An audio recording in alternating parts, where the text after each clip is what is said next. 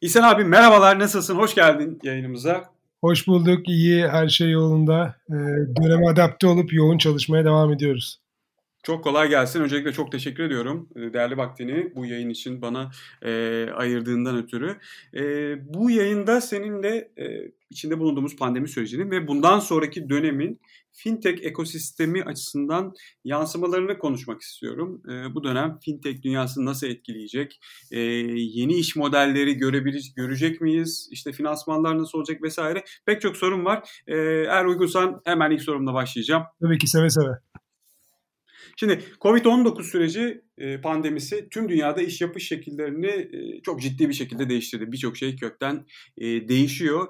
2020'nin ilk çeyreğinde görüyoruz ki küresel fintech yatırımları bu nedenle ciddi bir şekilde azalmış durumda. Ee, sen de takip ediyorsundur bu rakamları. İşinin bir parçası olduğu için eminim. Peki bu dönemde Türkiye fintech sektörü nasıl etkilendi bu süreçte? Evet. Dediğin gibi şimdi esasında bu ilk çeyrek diye bakabiliriz resmi açılan rakamlarla. Esasında VC'lerin para koyduğu seviyedeki girişimlerde 404 işlem oldu dünyada. 6 milyar dolar yatırım yapıldı. Bu rakam büyük mü küçük mü nasıl anlarız bunu? Karşılaştırmayla 2017 yılının ilk çeyreğinden daha düşük bir rakam. Yani 13 çeyreğin en kötü rakamını yakaladık. Dünya genelinde söylüyorum. E, bunu en erken seviye girişimlere yatırım diye bakarsak da işte 1 milyar dolar da orada bir yatırım var. O da geçmiş 9 çeyreğin en düşüğü. Yani dünya çapında yatırımlarda dediğin gibi son en azından e, 9 ile 12 çeyrek içindeki en kötü rakamları görüyoruz.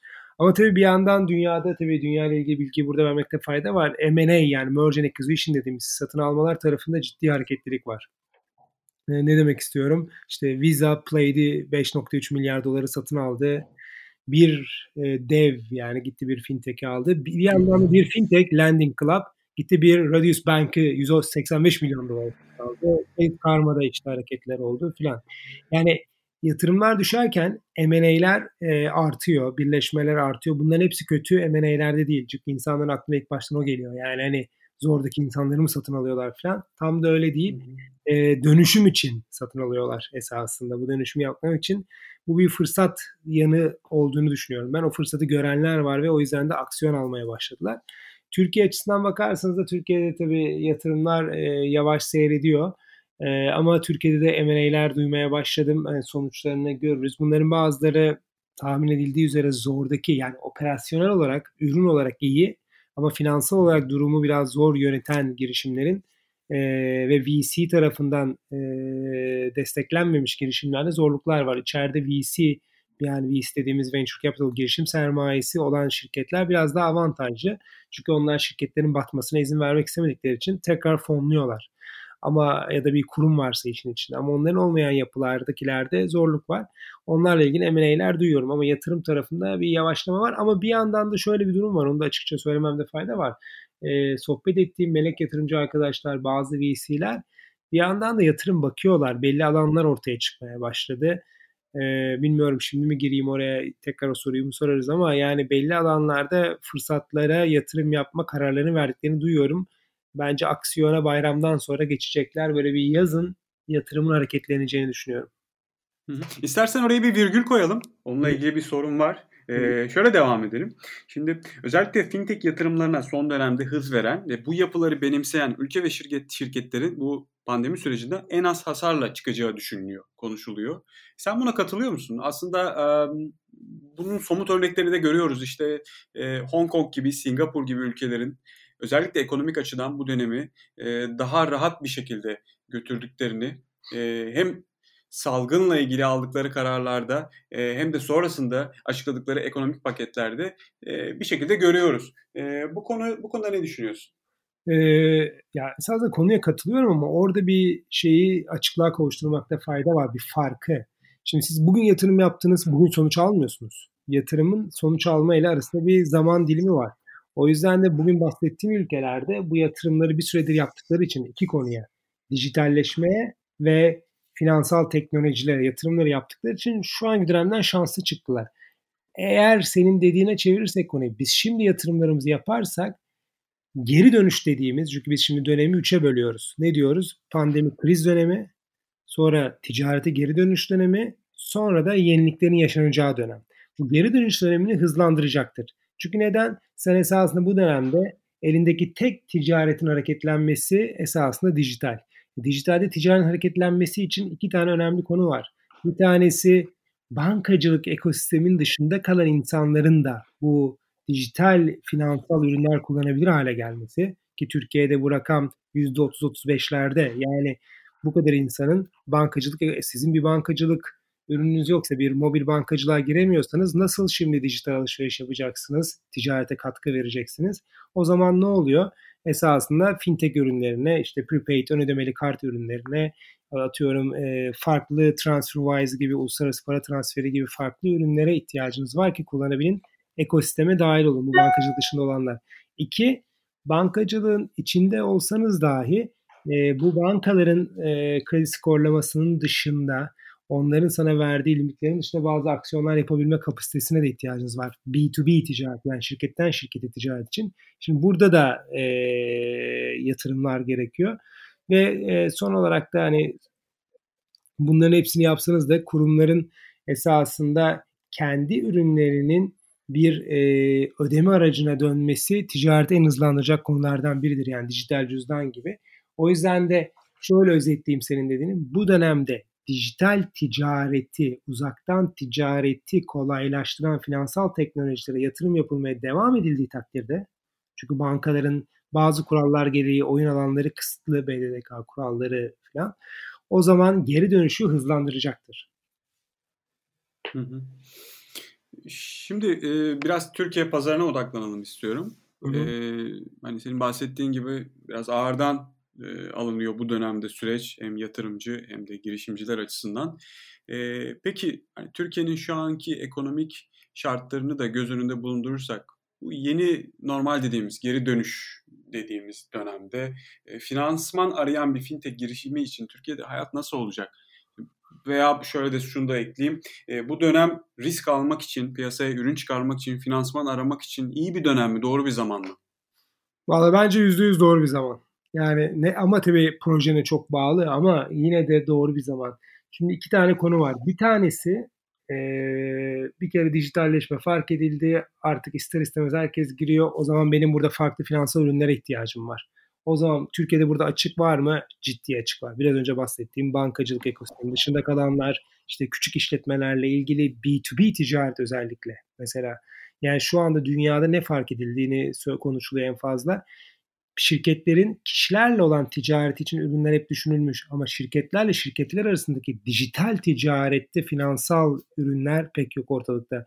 Bu dijital fatura finansmanından tut işte dijital e, faktöringdir falan onun benzerleri olabilir her türlü yapı. E, biraz önce söylediğim dijital cüzdan da buraya giriyor. E şimdi bu kadar fırsat yeni alan çıkıyor. Bunlara birilerinin girmesi lazım. Şimdi diğer yandan başka bir fırsat var büyük kurumlar, bankalar, diğer yapılar şunu fark ettiler. Ya ben bu kadar büyük yapılarla bunları yapmam mümkün mü, değil mi? Agile olabilirim. Yani outsource kamp, işbirliği kavramı gittikçe büyüyecek.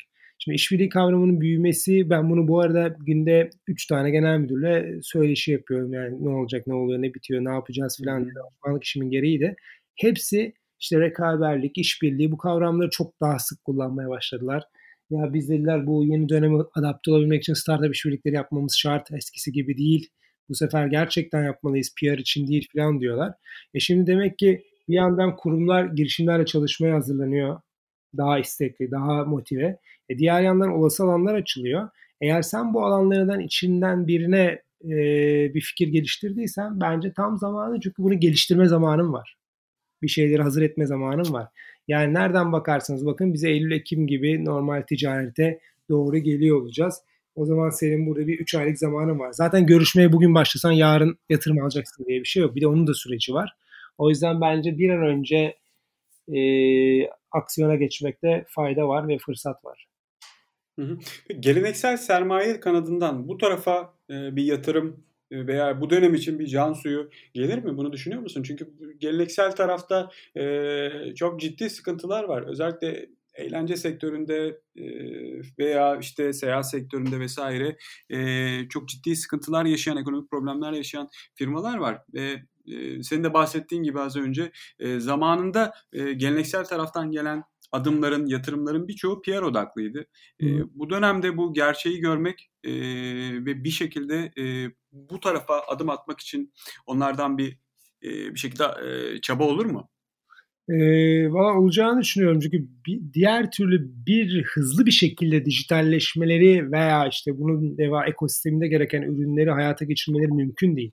O yüzden de yani artık şimdi bir girişimcilikte şöyle bir kavram söyleriz. İki tip girişimcilik var deriz. Bir tanesi e, zaruriyetten doğan girişimcilik. Diğeri de fırsat girişimciliği. Yani siz Afrika'da girişimci olduysanız başka iş olmadığı için.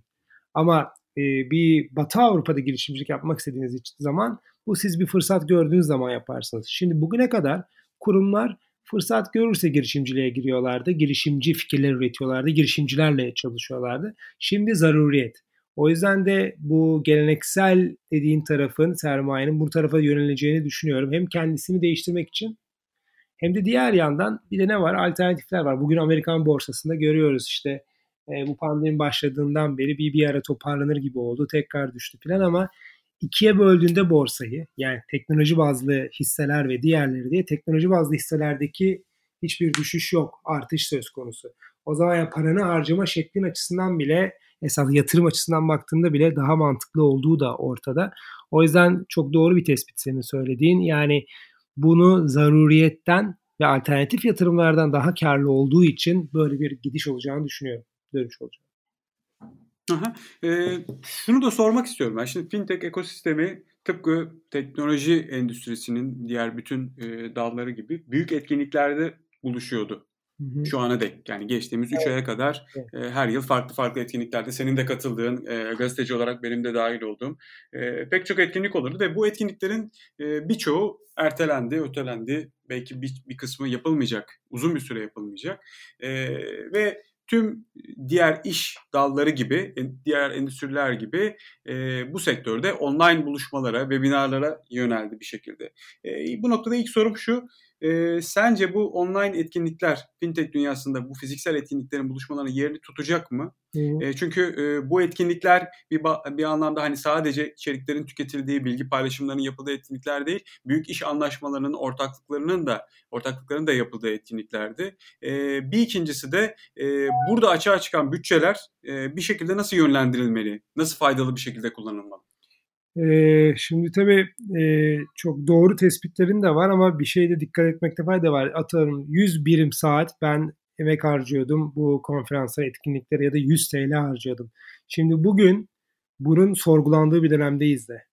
Ne kadarı gerçekten efektifti? Hangi etkinlikler doğru etkinlikti? Hangileri çünkü şöyle bir duygu var ben konuştuğumda genel müdür, genel yardımcılarında da aynı şeyi duyuyorum. Benim için de geçerli e, hangilerine ben kendim gitmek zorunda hissettiğim için gidiyordum. Hangilerine gerçekten gidiyordum. Şimdi onlardan kurtulunca rahat ettim mi? E, veya işte hangileri gerçekten sonuç odaklıydı işbirliği açısından. Biraz önce son söylediğin en kritik konu. Bence insanlar şunu fark etti. İşbirliği yaratan dışındaki etkinliklerin pek bir önemi yok. Onlar dijital yürüyebilir. E, o yüzden de diğeri dönüşte bu etkinliklerin bence sadece bir content için veya genel olarak yapılan hani böyle güzel bir etkinlik gibi olanlarda düşüş yaşanacaktır. Onlara ayrılan sponsorluk bütçelerinde onlara katılımlarda düşüş yaşanacaktır. Ama daha çok gerçek networking odaklı olan etkinlikler yine devam edecektir. Onların değeri artacak ve formasyonu değişecektir. Ama sorunun başına dönersek bunu şu andaki dönemde B2B nasıl sağlayabiliriz? Burada gerçekten yaratıcı yenilikçi çözümlere ihtiyaç var. E, yani burada şeyin önemi bir kere artıyor. Ben şu anda görüyorum e, İngilizcesiyle middleman dediğimiz hani böyle çok insanı tanıyan ortadaki adamların değeri arttı bir anda. Çünkü senin gidip bir etkinlikte biriyle tanışma olasılığın düştüğü için çevresi geniş, network'ü geniş, aradaki iş geliştirmeciler şu anda sahip oldukları network'leri daha iyi kullanabilir duruma geldiler.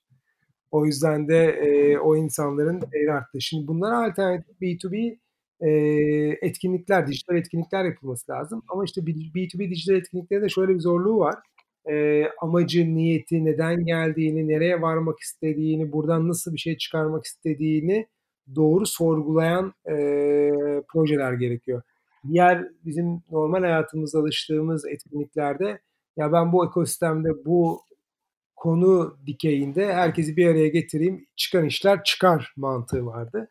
Dijitalde bunu böyle yapamazsınız. Çünkü insanlar birbirini görmeyeceği için, kendi bir şey çıkarma olasılığı düşük olduğu için yaptığınızın gerçekten sonuç odaklı olduğunu bilmesi gerekiyor. O zaman daha smart, daha akıllı e, kurgulara ihtiyacımız var. Yani insanların niyeti, amacı, ne yetkinliği var, ne yok onları matchmaking'in iyi yapıldığı kurgulara.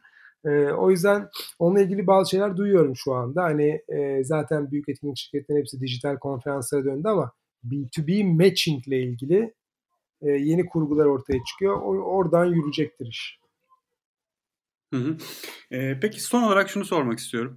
E, bu dönemde toplumun ihtiyaçlarını işletme önceliği haline getiren girişimleri de gördük. Yani böyle bir gereklilik, gereklilik vardı ve girişimciler e, özellikle finansal taraftaki girişimler bu açığı kapadılar. İşte işlem ücretlerinden feragat etmek, e, sağlık çalışanları ya da işte kar amacı gütmeyen kuruluşlara destek vermek gibi gibi. E, bu yeni dönemde fintech dünyası için e, bir takım yeni iş modellerine, organizasyon modellerine vesile olabilir mi? Ee, yani e, tabii ki olur. Yani ben şimdi burada tabii bir dakika soruyu biraz daha netleştirmemde fayda var. E, iş modeli derken girişimin iş modeli açısından soruyorsun değil mi? Evet aynen öyle. Tamam. O zaman hani şimdi bir kere burada çok büyük bir fırsat e, şey konusu var. E, dijital cüzdan. En başta bir kısaca sadece kelime olarak değinmiştim. Şimdi dünyada şöyle bir trend başlamıştı. Bence bu dönemde onu hızlandıracaktır. Kurumların, büyük şirketlerin kendi müşterilerinin ve bayilerinin e, bankası olmak gibi. Ne demek istiyorum? Ben müşterime zaten bir aplikasyon veriyorum. Onu kullanıyor, benim ürünlerime bakıyor. Ben orada dijital cüzdana da çevireyim. içine parasını da yüklesin. İşte ön tarafta ben olayım. Arkada istediği bankadan çalışan bir ürünle bir şeyler versin, etsin. Ben anında ona indirim vereyim. İşte para transferini bana oradan yapabilsin. İşte Kobi ise bu B2B bir ise oradan e, kredi alabilsin, e, faturayı finanse edebilsin diye böyle çok finansal ürünlü dijital cüzdana dönmek birinci şey. Yani ne olmuş oluyorsunuz siz böylece? Müşterinizin bankası oluyorsunuz. Önde ben kurumun markasını görüyorum, perakende markasını ama arkada bir banka tarafından veya birden fazla banka ve fintech tarafından yapılıyor. Bu model çok hızlı büyüyecek. Göreceksiniz zaten başladı toplantıları falan ben duyuyorum. Herkes e, application'ını, uygulamasını dijital cüzdana çevirmeye, arkasından da içine e, finansal işlem ürünleri eklemeye çalışıyorlar. E, diğer yandan değer zincirinin önemi çok arttı. Ne demek istiyorum? Siz bir ürünü üretirken işte kaç yerle çalışıyorsunuz, yurt dışında mı çalışıyorsunuz, yurt içinde mi, ne kadar dayanıklı biriyle çalışıyorsunuz, çalışmıyorsunuz. Bu dönemde anladığınız çünkü herhangi bir krizde patlayabiliyor değer zincirinizdeki bir partner, bir iş ortağı e, patladığı anda sizin esasında bütün işiniz patlıyor. O zaman buradaki scoring ürünleri, bankacılığın kullandığı scoring ürünlerinin farklı modelleri esasında doğru işbirliği yapıyor muyum? Karşıdaki bayi güvenilir mi değil mi? Bunun dijital çözümleri noktasında da fırsatlar var. Ve büyük şirketler şimdi bayilerini filan finanse etmeye çalışıyorlar. Yeter ki ayakta kalsın normale döndüğümüzde yürüyelim. E şimdi burada bunu yaparken esasında bayisi için bankacılık yapmaya çalışıyor, onu finanse etmekte. Burada bunları enable eden, kolaylaştıran finansal teknolojilere ihtiyaçları var araya giren. Bu bir konu. Ee, diğer yandan da tabii bu cryptocurrency konuları tekrar bence biraz hareketlenecek galiba. Ben çok taraftarı olan değildim ama e, paraların değerlerinin çok hareketli olması, işte küçük işlemler yapılması gerektiği, e, insanların tabii açılan bölgelere göre e-ihracata odaklanmaya başlamaları kendi bölgesindeki sıkıntıdan dolayı o zaman o farklı ortamlarda currency'lerin kullanılması falan herhalde orada bir hareketlilik olacak diye düşünüyorum. Bu 3-4 alanda iş modelleri ama yani en büyük bence iş modeli as a service başka şirketleri, müşteriyi zaten elinde tutan, bayi elinde tutan insanları dijitalleştirmek üzerine olanlar. Yani fintech as a service, banking as a service gibi modeller. Yani önde fintech'in değil, önde bankanın değil, önde perakendecinin veya işte diğer kurum kimse onun gözüktüğü arkasına girilen iş modelleri daha popüler olacak. Hı hı. Çok teşekkür ediyorum. Ee, çok faydalı bilgiler verdin. Ee, çok keyifli, güzel bir sohbet oldu benim için. Benim için de. Çok teşekkürler. Çok sağ ol, çok teşekkür ediyorum fırsat için.